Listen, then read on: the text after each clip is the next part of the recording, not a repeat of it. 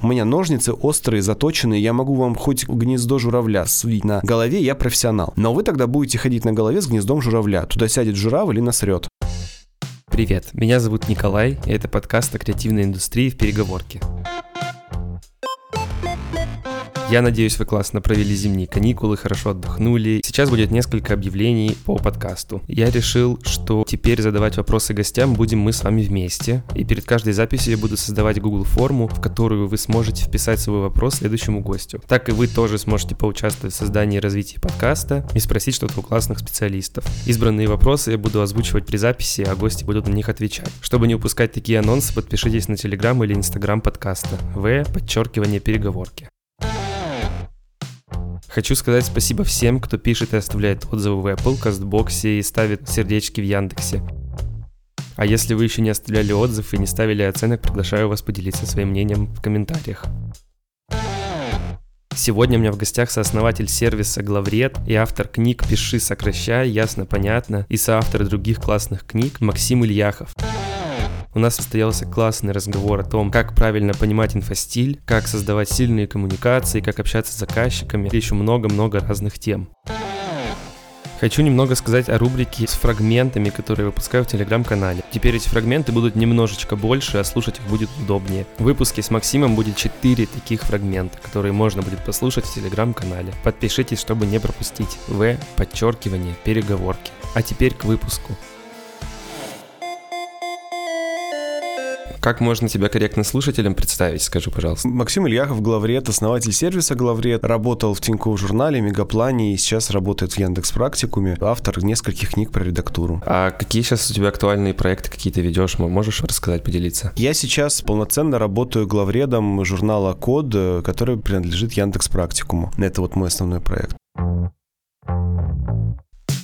Когда я готовился к интервью с тобой, я слушал много разных подкастов, смотрел выступления твои. Ты, собственно, рассказал некоторым друзьям про это. И вот первый вопрос навеян разговором с подругой. В общем, она сказала, что понимает инфостиль и книгу «Пиши, сокращай» и многие ресурсы главреда как набор инструментов, которые помогают резать тексты и убирать из них стоп-слова. Но, насколько я помню, и в книге есть целые главы, которые там относятся и к смыслу, к тексту, и к фактуре. Ну, в общем, это не только про нарез. А в других подкастах и выступлениях ты тоже рассказывал, что инфостиль это вообще больше, чем набор инструментов для сушки текста. Ты можешь, пожалуйста, рассказать, для того, чтобы все эти вот споры убрать, каким образом нужно правильно понимать инфостиль? Ну смотри, мы никакие споры этим не уберем абсолютно точно, потому что каждый человек воспринимает инфостиль настолько глубоко, насколько это ему надо по работе. Так как большинство людей не заняты профессионально в коммуникациях, не пишут, например, там коммерческие предложения каждый день, не составляют презентации, ну, то есть люди просто пользуются текстом время от времени. Для этих людей достаточно сказать, что информационный стиль это про то, чтобы удалять из текста смысл смысловой или языковой мусор. Ключевое слово мусор. То есть не просто какие-то там определенные стоп-слова, а именно мусор. То, что в тексте находится, пользы не приносит, информацию не доносит, никаких задач не решает, а просто там стоит для красоты. И вот чтобы помочь людям этот мусор находить, ну, можно же как, берешь каждое слово и думаешь, вот ты тут нужно или не нужно. Но это у тебя будет занимать часы и дни, такая редактура, поэтому тебе нужна какая-то более укороченная версия. И стоп-слова — это способ быстрее находить текстовый мусор. Не обязательно удалять из любого любого текста 100% так называемых стоп-слов. Во многих ситуациях стоп-слова нужны. Ну, то есть вот именно те слова, которые стоп, мы на них смотрим и думаем, а, нет, ну погоди, это слово здесь необходимо, оно здесь там выполняет такую-то функцию, тогда мы это оставляем. Вот, это на базовом уровне, действительно, это чистка текста от настоящего конкретного мусора. Но это не все. Что еще есть? Если ты занимаешься текстом профессионально, у тебя уже появляются вопросы. Например, полезного действия текста, почему люди обратят на него внимание, как они будут его читать, в каком порядке, в какой последовательности. А они будут читать подряд или по диагонали. Они будут обращать внимание на этот текст, потому что он затрагивает их там социальные проблемы или их там прагматические проблемы. И инфостиль занимается этим тоже. Как привлечь внимание человека, удержать внимание человека, сделать так, чтобы он быстро все понял, захотел купить, например. А, ну и там третий уровень, это, конечно, продажи через текст, через информационные продукты. Как убеждать, аргументировать, рисовать в голове читателя картинку, помогать ему захотеть что-то. И тут часто информационный стиль вообще как бы сам против себя идет, потому что что это вроде бы как про текст, но часто он говорит, эй, ребята, погодите, тут текст не нужен, тут вообще текстом не решается задача. И тогда мы говорим, окей, раз задача текстом не решается, тогда мы не будем ее решать текстом, мы будем решать ее, например, картинкой. Информационный стиль помогает понять, где картинка нужна, где текст, где графика, где схема и так далее. То есть это такой как бы набор инструментов для людей, у которых в разной степени есть потребность в решении коммуникационных задач. Коммуникационная задача — это чтобы у другого человека, благодаря моему там письму, презентации, тексту, посту и так далее, промо-страничке, что-то щелкнуло в голове, и он захотел сделать то, что мне от него нужно. Например, купил или подписался. Вот информационный стиль помогает к этой цели прийти, но так как коммуникации и люди сложные, в информационном стиле много всего разного, и он помогает в разных ситуациях по-разному реагировать. Но для людей, у которых потребности простые запросы, проще сказать, можно сказать, что да, это ну, удаление текстового языкового мусора. Никаких проблем.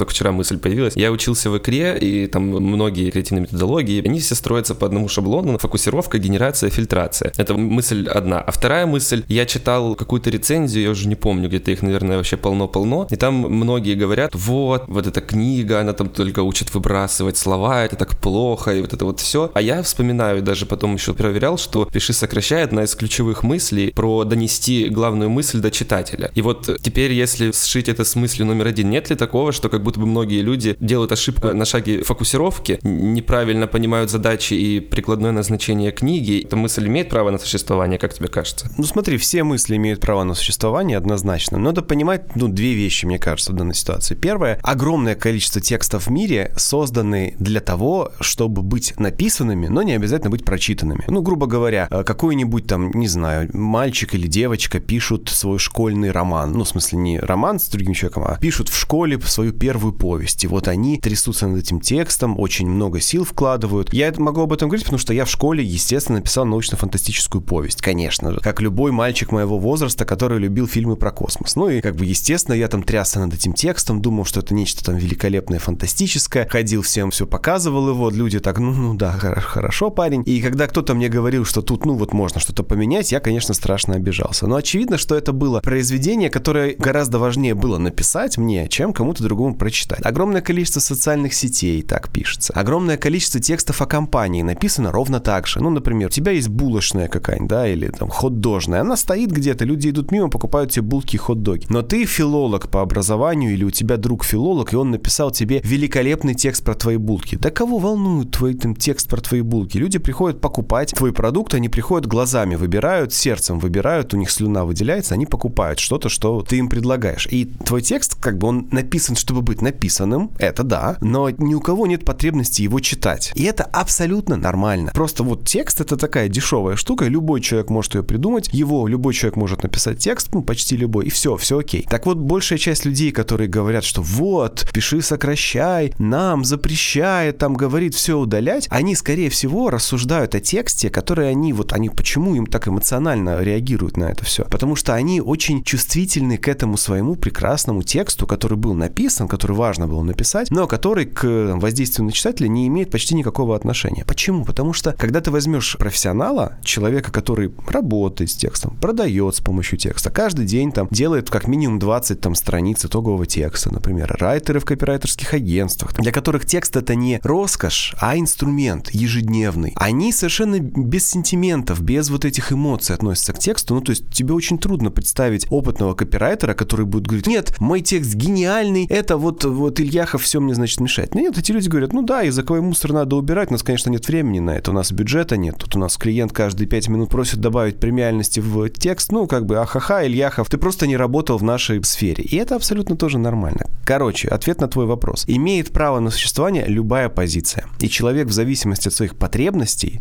по тексту. Он берет из «Пиши, сокращай», там из «Ясно, понятно», из любых других моих книг то, что ему приносит наибольшую пользу. И большинству людей, ну, именно вот в количестве исчислений по всей нашей великой Святой Руси, в абсолютных числах больше людей, которые не занимаются текстом профессионально. И для них «Пиши, сокращай» действительно может выглядеть как «Вот Ильяхов нас заставляет там наши прекрасные художественные произведения сокращать». Но это не так. Это просто способ больше зарабатывать с помощью текста на коммерческих простых там проектах. Типа как когда ты пишешь инструкцию к холодильнику, это же тоже должен кто-то писать, да, или техническую документацию тоже должен кто-то писать, должен. Вот для этих людей, которые текстом работают. А те люди, которые текстом текстом работают, они говорят, ну да, все правильно, вот бы мне это прочитать, типа, 10 лет назад, вот бы мне моему клиенту это дать. Ну, история такая. Я к этому спокойно отношусь, потому что пиши, сокращай, вот как-то у многих в головах это как Библия, типа, вот, надо следовать всем заветам, которые там есть. Но это не Библия. Просто у людей ожидания от этой книги, что сейчас они откроют оранжевый томик, и он на них прольет свет знания, с которым они изначально будут согласны. Да нет, это просто книга, в которой собраны очень практически применимые, очень предсказуемо повышающие качество текста штуки, но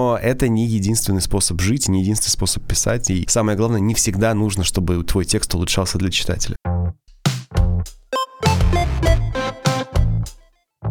Ты сказал до этого, что много кто может написать текст, просто сесть там и сделать. Вот, у меня такой вопрос, как тебе кажется, не рождается ли в этом какая-то такая история, которая дискредитирует профессиональных копирайтеров? Как каждая кухарка может управлять государством, и то же самое каждая кухарка может писать текст? Это, в принципе же, всюду такое. В принципе, благодаря технологиям коммуникации, благодаря компьютерам, персональным мобильным телефонам и так далее, у большего количества людей появилась возможность, во-первых, знать, во-вторых, делать, делать и делать на каком-то там даже со временем все более и более профессиональном уровне. И это для меня невероятный признак прогресса. Представь себе, раньше, чтобы тебе издать книгу, тебе нужно было пройти какие-то невероятные, можно сказать, преграды, на самом деле просто технологические этапы, да. А сейчас книгу может издать любая домохозяйка, напишет рукопись в Google Доке, придет на Ридера, отдаст эту рукопись, и там за небольшие деньги ей эту книгу напечатают, издадут и поставят на полки онлайн-магазина. Ну, то есть, с одной стороны, да, теперь любая домохозяйка может издать книгу представь себе, любой человек вообще, человек без образования, человек, который не закончил школу, если у него есть небольшое количество денег, он без проблем все это сделает. Так вопрос в другом. Это хорошо или плохо, что технология стала более доступной? Конечно же, это хорошо. Конечно же, хорошо, что больше людей могут войти в профессию, что-то там поискать, побурлить, что человек может стать редактором или копирайтером, не заканчивая элит-институт. Это все великолепно. Но последствия этого в том, что когда у тебя все настолько открыто и доступно, у тебя будет, конечно же, средний уровень качества падать. Но, понимаешь, понимаешь, я не выпускник литературного института, я выпускник Иньяза. И я, по идее, не должен иметь права этим заниматься, но если бы я не имел права и не мог, я бы не издал пиши сокращаний, и сделал бы ясно понятно. И вот все те вещи хорошие, на мой взгляд, которые произошли, они произошли благодаря тому, что кухарка сейчас может, то есть я в этом смысле кухарка. И я просто счастлив невероятно, что у меня есть возможность создавать такие штуки. Поэтому это однозначное для меня добро, но у него есть последствия, что вот есть люди, которые могут делать это просто. И вот ты говоришь про дискредитацию уровня работы работ. Помнишь, с чего мы начинали? Что есть тексты, которые должны быть написаны, но не обязаны быть прочитаны. И вот огромное количество, например, текстов о компании, они как раз из этой категории. Руководителю хочется, чтобы о нем было хорошо написано, но никто другой в мире не хочет об этом читать. Вот кто должен писать этот текст? Великий копирайтер, который работал в рекламном агентстве 50 лет, оттачивал свое литературное мастерство? Или подойдет его подружка из Инстаграма, которая ведет лайфстайл-бложек и говорит, я копирайтер? Ну, конечно, придет подружка за небольшие деньги, за 300 рублей за пост, напишет этот текст текста компании. Начальник, этот руководитель, заказчик счастлив, потому что ему за маленькие деньги его похвалили. Девочка счастлива, потому что она, сидя дома с ребенком, заработала какую-то небольшую свою копейку, которую раньше нельзя было заработать. Редактор, который 50 лет оттачивал мастерство, тоже счастлив, потому что он занимается своими редакторскими проектами. И рынок становится больше, в него приходит больше людей, больше заказов, больше там денег в итоге в массе. А те люди, которые были компетентны и были востребованы на литературной работе, журналистике, в редактуре книг, в редактуре СМИ, они как были, они так и есть есть. А СМИ за счет того, что людей стало больше, средств массовой информации стало больше, сайтов больше, блогов больше, спрос на этих всех людей растет благодаря технологиям. Поэтому мы все молиться должны на то, чтобы, ну, в смысле, профессионалы рынка должны молиться на то, чтобы эти технологии продолжали становиться еще более широко распространенными, еще более простыми, потому что чем больше этих технологий, тем более востребованы в итоге мы.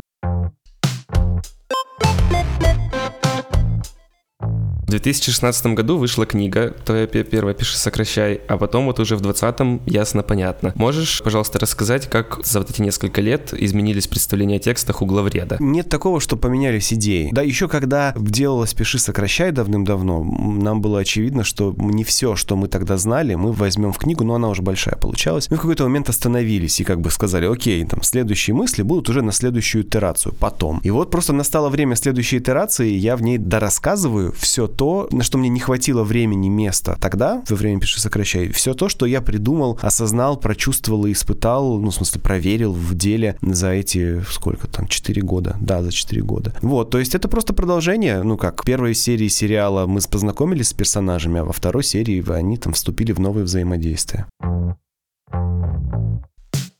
Правила сильного текста, я так понимаю, тоже не менялись. Я когда смотрел с помощью своей новой оптики правила сильного текста, заботься о других, проявляй эмпатию, не выноси оценочных суждений, не решай за другого. Ощущение, как будто бы это вот просто такие правила здорового, нормального мышления. Как тебе кажется, есть какая-то связь между стилем мышления конкретного человека и стилем письма и текстов, которые он выдает? Ну, конечно, конечно есть. Ну, потому что текст это само по себе, это просто форма, это просто обертка того, что у человека в голове. Правильно? Правильно. И как ты мыслишь, оно, естественно, прямым же образом транслируется в то, как ты пишешь. Ты даже по-другому и не можешь. Ну, то есть ты не можешь писать так, как ты не мыслишь. Вот все люди, которые пытаются подделать свой там стиль, свой дух под какого-то другого человека, это, ну, либо психопаты, либо у них ничего не получается, потому что они не могут не писать так, как они думают. И из этого все в итоге и прорастает. Просто так как я занимаюсь текстом, я могу сказать человеку, смотри, если ты напишешь на промо-странице вот так, так и так, то она у тебя будет лучше продавать. Я не могу человеку сказать, если ты по жизни будешь так думать, люди будут лучше к тебе прислушиваться. У меня нет для этого доказательной базы, у меня нет для этого там опыта и авторитета. Но про промо-страницы я ту же самую мысль сказать могу. Поэтому я говорю, ребят, ну вот, типа, есть текст, в тексте мы делаем так. Как вы делаете дальше по жизни, ну, это уж там ваше, ваше, ваше дело. Но по-хорошему это вообще применимо к любой коммуникации. Я недавно читал отзыв на ясно-понятно от э, человека, который не занимается текстом, который занимается презентациями. И он говорит, ребята, эта книга вообще полностью про презентации, про публичные выступления, про управление вниманием аудитории в зале. Ты, типа, Максим, так задумывал? Я говорю, да нет, просто принципы все одни и те же. Человек, который сидит перед экраном за компьютером и читает твой текст с экрана, он принципиально не отличается от человека, который сидит в зале и слушает презентацию вживую. Просто немного другая структура. Человек перед экраном может глазами пробежать текст и быстро все вычленить. Человек в зале перед выступающим, он не может глазами быстро все пробежать. Но разница это чисто косметическая и минимальная. А фундаментально внимание людей устроено одинаково, интерес устроен одинаково, эмоция устроена одинаково. Если ты это понимаешь, тебе не важно идти выступать. Ну, я много выступаю, там, я много веду онлайн, и много выходил на конференции раньше до ковида. Все те же приемы, люди реагируют одинаково. Я одну и ту же штуку скажу в тексте или на сцене, люди одинаково среагируют. Но когда ты с этим много работаешь, ты это понимаешь, для тебя это перестает быть. Но это может быть такая, знаешь, профдеформация. Когда ты редактор, ты все, все проблемы решаешь редактурой и текстом. Когда ты спикер, ты все проблемы решаешь спичем. Но это одни и те же проблемы, одни и те же инструменты, просто названы по-разному. Если вам нравится подкаст, вы можете подписаться на Телеграм и Инстаграм в подчеркивание переговорки, поставить оценки в Apple, сердечки в Яндексе и написать какие-нибудь хорошие комментарии в Кастбоксе или на той площадке, где вы слушаете выпуск. Спасибо вам большое. Ты, кстати, еще сказал такой момент, что вот есть люди, которые подделывают стиль письма. Я знаю некоторых специалистов, которые, вот знаешь, как-то они говорят, что вот сейчас я, условно говоря, включил режим копирайтера или редактора, а потом я его выключил. Это вот какая-то здравая история, как тебе кажется, или нет? Сложно сказать. Ну, во-первых, включить режим это одно, а другое дело поменять мышление. То есть, если человек в режиме копирайтера внимательный, интересуется другими, проявляет э, какую-то эмпатию, чувствует других людей, понимает, что им нужно, а потом выключает этот режим и становится таким знаешь, говнюком, который, типа, ни на кого не обращает внимания, на всех плюет и вообще все про себя и про себя, для меня эта история очень маловероятна, потому что это очень сильно просачивается в твою жизнь. Ты когда понимаешь, что результативная коммуникация, это когда ты в первую очередь слушаешь других людей, причем такая, знаешь, банальная мысль, которую все таки ну да, надо быть хорошим слушателем. Ни хрена никто не умеет быть хорошим слушателем, и я в том числе, но вот, типа, все об этом знают. Вот если ты это понял, если ты этому научился и сделал это своей привычкой, ты это будешь делать всегда и везде, потому что это всегда и везде результат оперативно. Ну, там, кроме случаев, когда гопники на тебя в подворот не напали, но это уже не совсем про коммуникацию. Но к режимам, типа, сейчас я в режиме копирайтера, ну, наверное, кому-то так окей. Может быть, кто-то себя специально вдохновляет вот как-то поясничать, как это принято в некоторых жанрах, типа в Инстаграме. Вот, типа, я сейчас себя заставлю попоясничать немного для того, чтобы э, там как-то моя аудитория лучше среагировала. Эти люди, наверное, очень стрессуют во время работы, потому что, правда, это такой довольно сложный психический трюк себя как бы переместить в чужую шкуру. Я бы этим не злоупотреблял злоупотреблял на работе. Это, кстати, такой забавный феномен. Это когда я где-то уже месяца четыре назад, наверное, у меня закончилась терапия. У меня стали более человечные тексты, у меня стали более человечные заголовки. Ну, то есть я просто стал лучше понимать себя. И я когда это заметил, я такой, вау, интересный эффект. Я могу пример привести похожий на это. Иногда меня в интернете кто-нибудь взбесит, ну, как правило, в Инстаграме, и какой-нибудь человек прям, ну, такую глупость сморозит. И я такой, да твою ж дивизию, как можно таким быть топом? Иду, открываю блог и начинаю писать о том, как можно быть таким каким топем. Вот это вот прям вот меня все распирает, я там злюсь, пишу об этом, ну, я пишу ж быстро, понятно, некогда же медленно писать. Ну и там, типа, за 15 минут я написал пост в блог, на, там, наш, на 12 абзацев, нарисовал картинку. Все, вот, типа, я сделал это, доволен, готов сейчас нажать кнопку публиковать. Тут я понимаю, что, о, погоди, погоди. Что-то я как-то очень на эмоциях это написал, и уже как бы вечер, как, как правило, вечером же вся вот эта лимбическая система начинает давать сбой. Такой, ладно, все, окей, я написал, я молодец, завтра утречком встану, перечитаю, опубликую. Ложусь спать, утречком встаю, перечитываю, думаю, елки-палки. Не, не-не-не-не-не, так писать нельзя. То есть так писать, конечно, можно. Если я вот с таким гневом напишу этот пост, я буду, сейчас очень важное слово, не результативным. У меня будет хреновый результат. То есть люди меня не услышат, не поймут, люди на меня обидятся, заагрятся, начнут на меня там поклепы писать, там люди придут ко мне в комменты. Сейчас же, понимаешь, такой у нас мобинг есть. Какой-нибудь, не знаю, блогер, тысячник, миллионник обидится на то, что ты ему сказал. И все его фанаты, тысячи человек в день, придет к тебе срать в комменты. Тебе оно надо. Ну, то есть, как бы это пофигу, да, ну, заблокировал ты тысячу человек, и ничего страшного. Но просто вот момент, когда они к тебе приходят и высказывают это свое фи, он неприятен. И ты так, а, пожалуй, пожалуй, я сейчас поступлю по-умному, я ту же самую мысль напишу заново в другом состоянии ума. И в этом другом состоянии ума фразы будут не из серии «вот глупые редакторы делают вот так, а умные редакторы делают вот так». То есть ты уже не так пишешь, а, например, хм, иногда в жизни редактора бывают ситуации, когда клиент его заставляет делать вот так. Это, блин, очень фигово для человека, и это вызывает стресс, от этого очень тяжело, и, в принципе, если твоя жизнь состоит из этого, тебе очень, блин, трудно работать. То есть ты сменил как бы такое, знаешь, нападение, белое пальто и такая табуреточка, с которой ты выступал, ты там такой сел рядом, вместо этого ты сел рядом со своим читателем, говоришь, да, братан, тебе, конечно, очень трудно, я понимаю, тебе очень трудно, поговорим о том, как с этой трудностью справиться. И контекст резко меняется, ощущение от этого текста резко меняется. И вот когда я так переписываю текст, публикую, как правило, у него отличные отклики, отличные реакции, потому что люди чувствуют, что я на их стороне, я про них, я для них, я как бы и на них не нападаю. Наоборот, я им сочувствую, я их жалею жалею. Они такие, ой, да, здорово. И они меня лучше слышат за счет этого. А я же хочу, чтобы меня услышали, не чтобы показать, какой я крутой, а чтобы меня услышали, чтобы я был результативным. И вот эта вот смена эмоционального состояния вообще невероятно влияет на то, какой у тебя в итоге получается текст. И поэтому, да, очень полезно поспать, встать и потом уже не побояться старый текст удалить, новый за те же 15 минут новый написать, но он будет гораздо результативнее. И у меня такое, ну, типа, один раз из пяти точно такая ситуация в блоге есть. Thank you.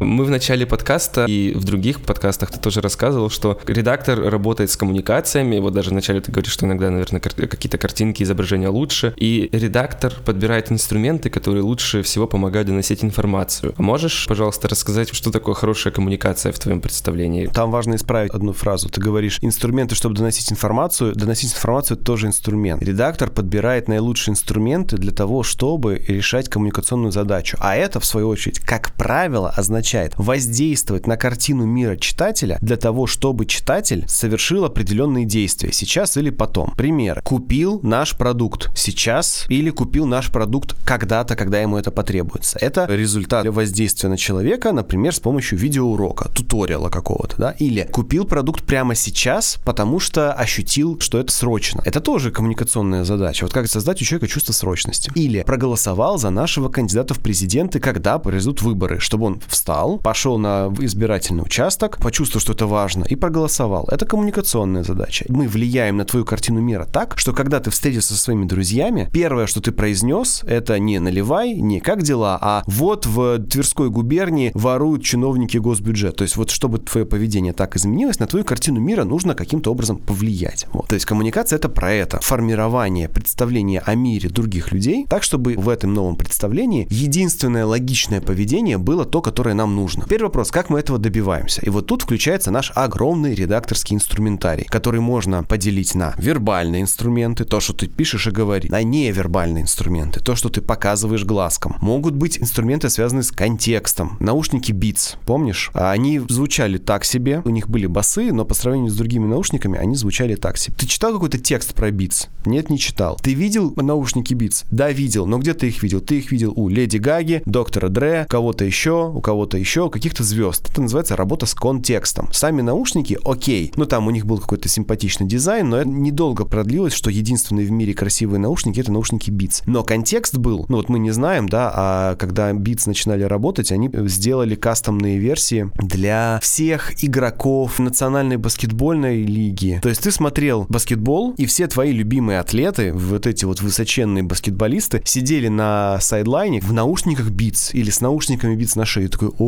мой любимый атлет, спортсмен, сидит в наушниках, наверное, мне тоже надо. Это работа с контекстом, ну и визуально тоже. Вот ты, как редактор, должен понимать эти миры. А еще есть какие-то другие миры. Наверное, мир эмоций есть. Наверное, есть мир времени, мир хроноса. В какой момент это происходит? Может быть, это все тесно переплетено. Это уж как кто как хочет разделяет. И ты вот этим всем владея, выбираешь из этого набора инструментов то, что тебе лучше всего подходит. Например, ты работаешь там, скажем, в Роскосмосе. Вот, например, мы работаем в Роскосмосе. И Роскосмос обосрался с пиаром на массы. Ну, то есть вот мы с тобой понятия не имеем, чем занимается Роскосмос, что у него там внутри, какие они великолепные ракеты запускают. Мы знаем только, что Роскосмос попросил триллион рублей на то, чтобы реализовать проект, как у Илона Маска. Вот, типа, хреновый пиар. И мы вот с тобой работаем, например, пиарщиками в Роскосмосе, и нам говорят, ребята, нам нужно за следующие 50 лет, 20 лет и улучшить э, репутацию Роскосмоса, чтобы люди думали про нас как про НАСА. Ну, потому что у НАСА офигенная репутация. И мы с тобой решаем, так, окей, у нас есть 10 миллиардов рублей на пиар на следующие, не знаю, 10 лет. Значит, идем к киносъемщикам и заказываем им космические боевики. Но не про то, как в 61 году Гагарин вылетел в космос, да, потому что про старье уже есть все. А про то, как в будущем мы колонизируем Марс. И там, чтобы было все смешно и сексуально. Мы заказываем классный новый логотип Роскосмоса, чтобы в этих фильмах он там везде сиял, и чтобы он был таким же крутым, как НАСА, а то и лучше. Потом мы начинаем строить коммуникации, чтобы про каждый наш запуск мы что-то писали, чтобы был дэшборд запусков Роскосмоса, чтобы люди хотели узнавать, какие ракеты сегодня с нашего космодрома полетели. Мы сделаем сайт, мы сделаем приложуху, мы сделаем информер, мы будем закупать рекламу в телеграм-каналах. Вот это вот все, это все коммуникации. Я специально начал с фильмов, потому что фильмы, кино, массовая культура в рамках контекста этой задачи это тоже способ коммуницировать. Они задают контекст. Ну, то есть вот просто пойми важную вещь в нашем конкретной, в нашей задаче. НАСА и Роскосмос — это одно и то же. Это одинаково устроенные организации, ну, там, минус какие-то детали, связанные с разницей в административном устройстве наших стран. Но НАСА — это крутой космический бренд с открытыми там данными, с фотографиями, с крутым логотипом, крутой идентикой. Ты идешь в H&M и покупаешь толстовку НАСА, потому что это охеренно. А Роскосмос — это, ну, вот есть такой мем про Чимза, знаешь, да? Накачанная собака и Роскосмос рядом сидит. Это одно и то же, это одна и та же собака. Просто одной собаке был последний там 50 лет хороший пиар, и все космические картины, на которых мы выросли, на них везде красовался логотип НАСА. Но это же не просто так, понимаешь? Это все части коммуникации. Много ли ты фильмов видел с логотипом Роскосмоса, в которых это было бы не позорно? Ни одного. Логотип, во-первых, позорный, а во-вторых, никто не додумывается финансировать кино про космос. Ну или, может быть, додумывается, просто мы не в курсе этого. Ну и это все нужно повторять еще вдобавок 20 лет, потому что НАСА тоже 20 лет назад была совершенно позорным посольственной организацией. Они же закрыли свою программу шаттлов, помнишь, да? Когда какой-то шаттл один раз взорвался, второй раз взорвался. Они такие, вы что, пацаны, там у вас совсем инженеров нет, просрали все насовские полимеры. При этом пиар у них прекрасный, все работает. Вот коммуникация это про это. Но я тебе сразу взял суперсложную, большую задачу, которая стоит типа миллиард рублей в год, а есть задачи попроще,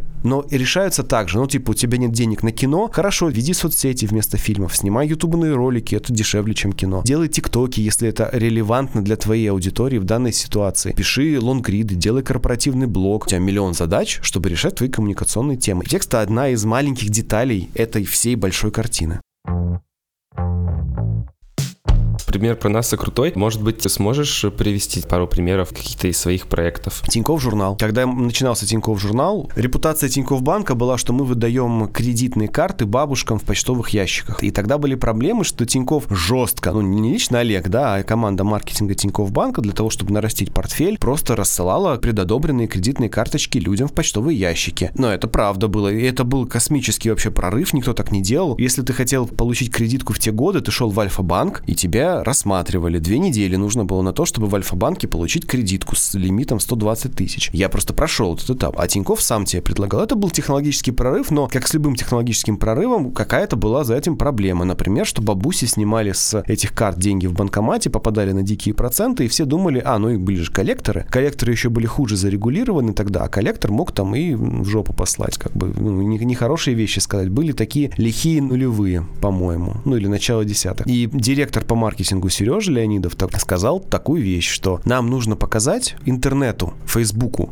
что Тиньков — это про умных людей с деньгами. Не про бабушек с кредитками, которые не могут расплатиться, что это про умных людей с деньгами. Smart money. Была такая концепция. И я говорю, окей, давай, значит, будем об этом писать, что мы smart money. Не то, что мы smart money, а будем писать про умные деньги под брендом Тиньков, чтобы люди начали это читать и стали нас с этим брендом ассоциировать. Три года прошло, все забыли уже, что Тиньков — это кредитные карты бабушкам. Все таки ну, Тиньков, классный банк. Конечно, мы не одни этим занимались. Это было частью однонаправленной коммуникационной стратегии. Не только Тиньков журнал это сделал, но мы легли в этом же самом направлении и продолжили эту же самую идею. Просто мы ее продолжили сначала на страницах Фейсбука. Потом в какой-то момент эта пиарная задача была решена, и Тиньков журнал там получил другие пиарные и смысловые задачи, там я уже в этом не участвовал. Но и он продолжает решать эти задачи. Ну, просто бренд банка трансформируется, он где-то становится более народным, более демократичным, где-то в бизнесовой, например, части может становиться, например, наоборот, более респектабельным, более таким надежным по ощущениям. И там у каждого подразделения, у каждого направления свои вот эти коммуникационные задачи. Я участвовал на этапе «Умные деньги», и мы эту задачу решили. Яндекс Практикум, где я сейчас работаю. Практикум — это курсы для программистов, ну, для будущих программистов, для самых-самых начинающих. Ну, не только для программистов сейчас, но начиналось с, именно с этого. И когда мы начинали эту историю, была проблема, что в программировании высокий порог входа. Я говорю тебе, программирование, у тебя в глазах может начать темнеть, потому что сложно. Что-то там такое невероятно сложное, я понятия не имею, как там этим всем пользоваться. И мы хотели показать, типа, братан, все очень просто, все не так страшно, как кажется, просто не переживай, сейчас мы тебе все объясним. Вот такая была задача у журнала Код Яндекс Практикума. И вот мы стали эту задачу решать, и постепенно, конечно, нельзя сказать, что мы во всем мире, во всей этом стране поменяли это представление. Но те люди, которые прочитали у нас 3-5 статей, подписались на нашу рассылку, читали наши новости, они постепенно увидели, что да, действительно, это несложно, это можно пробовать, мы там проектики всякие смешные публикуем. Они тоже пробуют эти проектики, все у всех получается со временем. То есть мы поменяли это представление, и люди потом с этим новым представлением с гораздо большей вероятностью покупают наши, например, курсы, чем люди, которые просто этого тупо боятся и не, вообще даже не думают покупать эти курсы. В что еще у меня есть? Про книги сложно говорить, потому что книгу трудно донести. Но вот я, например, писал книгу с Антоном Маскелядо, называется «Твой первый трек». И главный отзыв об этой книге, что я боялся начать заниматься музыкой, мне казалось, что это очень сложно. Но я прочитал книгу, я начал читать книгу, понял, что это очень легко. После первой же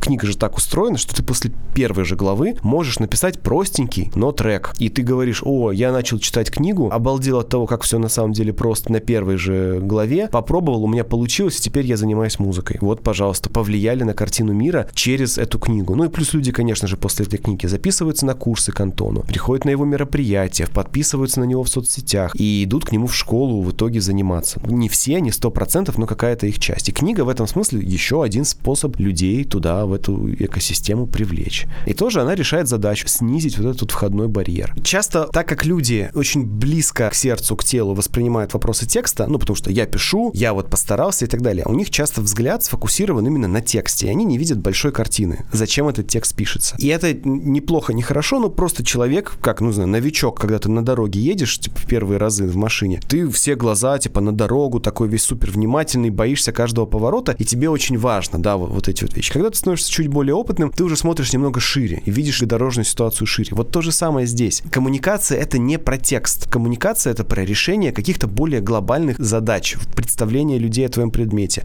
их поведение, их, их вера, их религия, ну, в смысле, вера, во что они верят в жизни, как они строят свою жизнь. Ну, такие какие-то штуки более глобальные. Просто решение этих задач, оно несколько более сложное, чем просто написание текста. Если ты сейчас вот слушаешь меня и думаешь, блин, это реально очень сложно, так это просто ты этим еще не занимался в достаточном объеме. Если ты будешь этим постоянно заниматься всю жизнь системно, для тебя это будет просто как совершенно обычный вопрос. И если ты профессионал в этом, то для тебя это рано или поздно станет абсолютно естественной частью твоей жизни. Ну а если ты любитель, это тоже абсолютно нормально. Ну, для тебя, наверное, да, это непривычно и сложно. Ну, ничего, со временем все приходит с опытом. Кажется, что в хорошей коммуникации люди довольно быстро получают положительное подкрепление. Ну, вот ты, например, говоришь про книгу Антона, да, про музыку, что вот после первой главы уже можно написать первый трек. Человек пишет трек, получает подкрепление, и мне кажется, это тоже круто. Ну, вот сейчас мы в современном мире живем, да, в мире быстрой обратной связи, быстрого подкрепления, где можно сразу ответить на стори в Инстаграме. Ну, поэтому, да, это часть решения задачи и часто даже часть задачи. Поэтому, да, это бывает полезно. Но это не везде так. Бывают коммуникации, нацеленные на, там, не знаю, 5-10 лет постоянного системного капание на мозги, и люди первые три года вообще не будут реагировать, это нормально.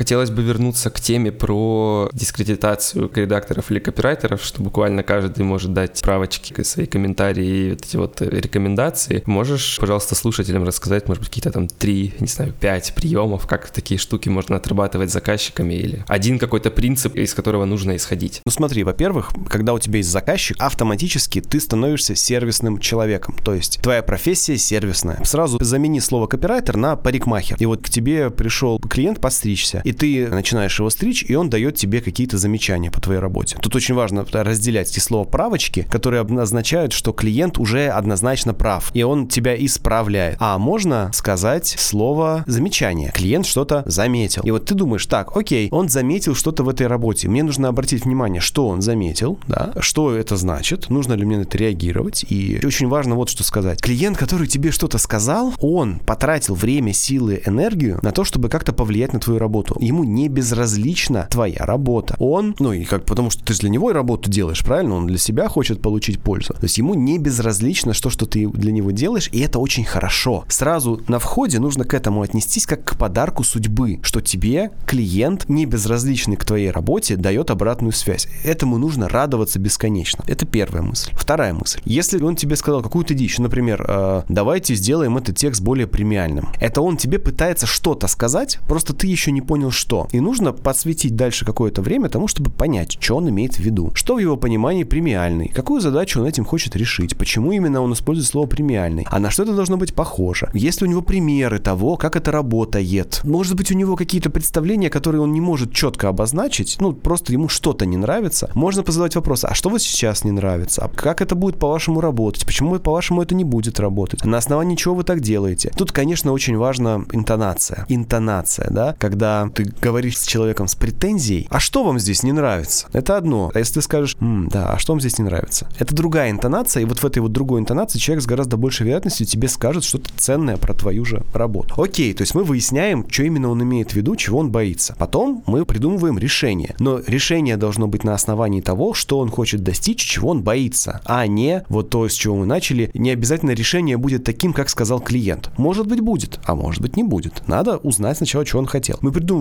какое-то решение, исходя из своего профессионального опыта, и предлагаем клиенту это решение. Допустим, клиент говорит, нет, нет, нет, я хочу вот именно так, как я вам сказал, добавьте в текст премиальности. Мы убедились, что мы правильно это поняли, и говорим, смотрите, клиент, я могу вам добавить в текст хоть килограмм премиальности, не вопрос. Я парикмахер, у меня ножницы острые, заточенные, я могу вам хоть гнездо журавля свить на голове, я профессионал. Но вы тогда будете ходить на голове с гнездом журавля. Туда сядет журавль или насрет. Ну или вам клиенты придут на этот текст и подумают, что вы не очень дорогая компания из 90-х. Если вы понимаете это, и вы хотите этого, я это сделаю. Но я должен убедиться, что вы понимаете, какое это будет решение. Вот. Если после этого клиент говорит, да-да-да, я все понимаю, да, хочу выглядеть с гнездом журавля на голове и как старая компания из 90-х, все, делаем так, как хочет клиент. Потому что он клиент. Это он рискует своим бюджетом, своими деньгами, своей репутацией, своими продажами. Ты ничем не рискуешь. Ты получаешь гонорар за написание текстов там и создание аудиовизуальной продукции. Это у клиента, потом эта визуальная продукция повлияет на продажи. Вот если клиент сказал, да, все, принимаю на себя все риски, сделай, как я прошу, делай без вопросов. Ты сервисная профессия. Если же он говорит, да, нет, конечно, я не хочу, чтобы у меня продажи падали из-за этого текста. Ну, давайте подумаем, как сделать так, чтобы не падали. Тогда другой разговор. Буквально на днях обсуждал и думал об этом. Много в отзывах пишут, что Максим Ильяхов просто взял и скопировал Нору Галь.